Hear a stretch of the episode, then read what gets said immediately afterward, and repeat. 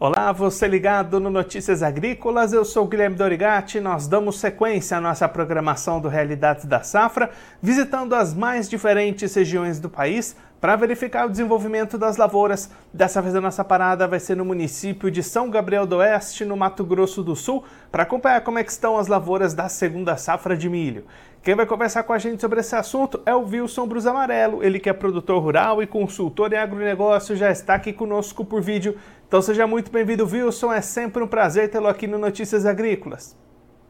O prazer é nosso de participar desse trabalho de vocês, parabenizá-lo pelo, pelo, pelo, pelo empenho que vocês é, fazem em levar para o Brasil inteiro como que as safras é, de verão e de inverno estão correndo nas mais variadas regiões. Parabéns mesmo.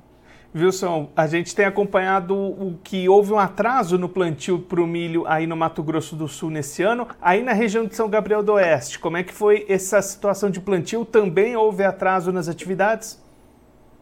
Olha só, é, é, durante a colheita do soja, é, o tempo, o clima atrapalhou bastante, sabe? Muita chuva, muitas áreas foram colhidas passado do, do, do, ponto, não teve perdas, né? mas muita gente perdeu é, a, a, janela ideal para o plantio do milho safrinha. Então, nós temos aqui mais de torno de 12% a 15% da nossa área de plantio que foi feita no mês de é, março, né? E então, então existe uma, existia uma, uma previsão de, de, de perda da produtividade. Porém, como ontem, antes de ontem choveu 20 milímetros e hoje já choveu mais de 30 milímetros, então essas áreas é, vão voltar, então, vão ficar na, na, expectativa de produzir normalmente, né? Então, é, essa chuva do final de maio, que é um fato inédito, nunca aconteceu aqui, eu estou aqui há mais de 30 anos e nunca aconteceu isso, então isso trouxe mais ou menos em torno de um milhão de sacos de milho a mais na previsão inicialmente prevista. E aí, Wilson, quando é que a gente deve ter colheita de milho acontecendo aí na região? É, olha só, eu uh, tenho algumas áreas que foram plantadas no início de fevereiro, que a partir agora do início do mês de, até, até meados de, do mês de junho, devem estar colhendo, né? Mas a grande maioria vai ser do, de meados de, de junho e julho para efetuar a colheita. Agora, essa chuva que está acontecendo aqui, agora mesmo está chovendo, né? Isso é fantástico, é uma coisa impressionante. Então, viu, sua expectativa é de boa produtividade, mesmo com esses atrasos, o clima ajudou a compensar essa situação. Exatamente. Até então, nós tínhamos uma previsão de colheita aqui em torno de 9 milhões e meio de sacas. Hoje, nós já trabalhamos em torno de 11 milhões de sacas de milho para a safra agora de inverno. E Wilson, olhando para o outro lado, para o lado do mercado, como é que estão as condições de negociação por aí? Os preços vêm recuando? Como é que isso está impactando nas vendas por parte do produtor? Muito, está recuando muito, mas muito mesmo. Então, quem fez contrato futuro, né? Tem muita gente que fez contrato a 60, 70, uma coisa a 80. Hoje nós estamos operando em torno de 40 reais a saco. Então, quem fez contrato futuro está mais ou menos confortável. Agora, quem não fez realmente está uma situação um pouco. É, a sorte que a sorte que a produtividade que a gente espera agora, depois disso, em torno de 135 a 140 sacas por hectare, vai compensar essa perda no preço da saca. E aí, Wilson, para a gente encerrar olhando um pouquinho para frente, como é que está a preparação para a próxima safra de soja que já vai vir aí na sequência da colheita do milho?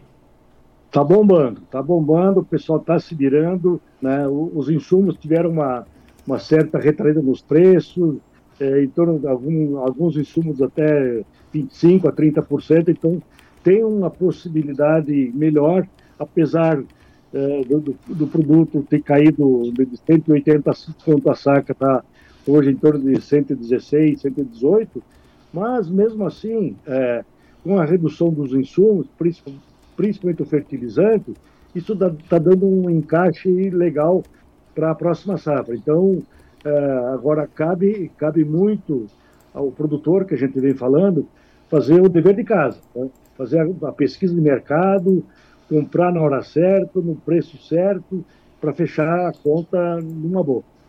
Wilson, muito obrigado pela sua participação, por ajudar a gente a entender melhor todo esse cenário das lavouras aí da região. Se o senhor quiser deixar mais algum recado ou destacar mais algum ponto para quem está acompanhando a gente, pode ficar à vontade. É, o importante, um detalhe, que essa chuva, ela vai desde o, o sul do estado do Mato Grosso do Sul até o sul do Mato Grosso. Então é uma chuva bem, bem interessante, bem, bem oportuna, que vem salvar muita gente. E eu quero, para finalizar, falar para vocês que a gente está aqui à disposição, quando precisar da, que a gente passe algumas informações, estamos sempre à disposição. Um grande abraço. Wilson, mais uma vez, muito obrigado. A gente deixa aqui o convite para o senhor voltar mais vezes e a gente acompanhar os resultados dessa safra de milho por aí. Um abraço, até a próxima.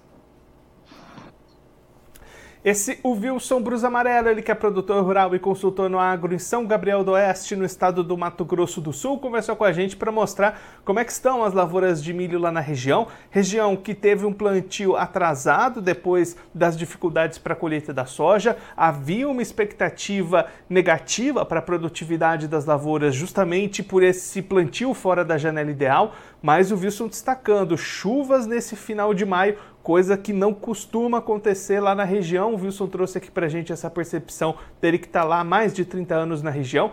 E aí essas chuvas inesperadas no final de maio ajudaram o desenvolvimento das lavouras, mesmo aquelas que foram plantadas mais tardiamente. Com isso, a expectativa é de produtividade média entre 135 e 140 sacas por hectare, o que dá uma safra muito positiva e pode ajudar a compensar a redução dos preços do milho na hora do produtor fazer as suas contas e obter a sua rentabilidade. Wilson destacando também boas condições para o fechamento de custo de produção pensando na próxima safra de soja, safra 23-24. Aí o Wilson apontando que mesmo com o preço da soja recuando cerca de 180 reais para o 118 que está circulando lá na região neste momento, a redução nos custos de produção dos insumos, principalmente fertilizantes, compensou e está com está mostrando boas condições de compras e de preparação para o produtor que já está pensando na sequência das atividades. Expectativa é que a colheita de milho comece em meados de junho, mas ganhe ritmo entre junho e julho, aí se estendendo um pouquinho mais lá na região de São Gabriel do Oeste, no Mato Grosso do Sul. Agora eu vou ficando por aqui, mas você aproveite para se inscrever no canal do Notícias Agrícolas no YouTube, por lá você pode acompanhar os nossos vídeos, as nossas entrevistas. Também deixe o seu like, mande a sua pergunta, o seu comentário, interaja conosco e com a nossa programação. Você também pode clicar no sininho, assim você ativa as notificações e fica sabendo de todas as novidades do Notícias Agrícolas. Eu vou ficando por aqui, mas a nossa programação volta daqui a pouquinho, então continue ligado no Notícias Agrícolas.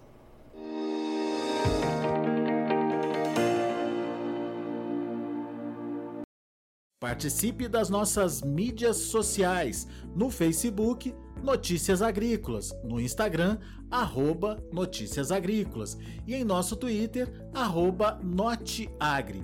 E para assistir todos os vídeos, se inscreva no YouTube, na Twitch, no Notícias Agrícolas Oficial.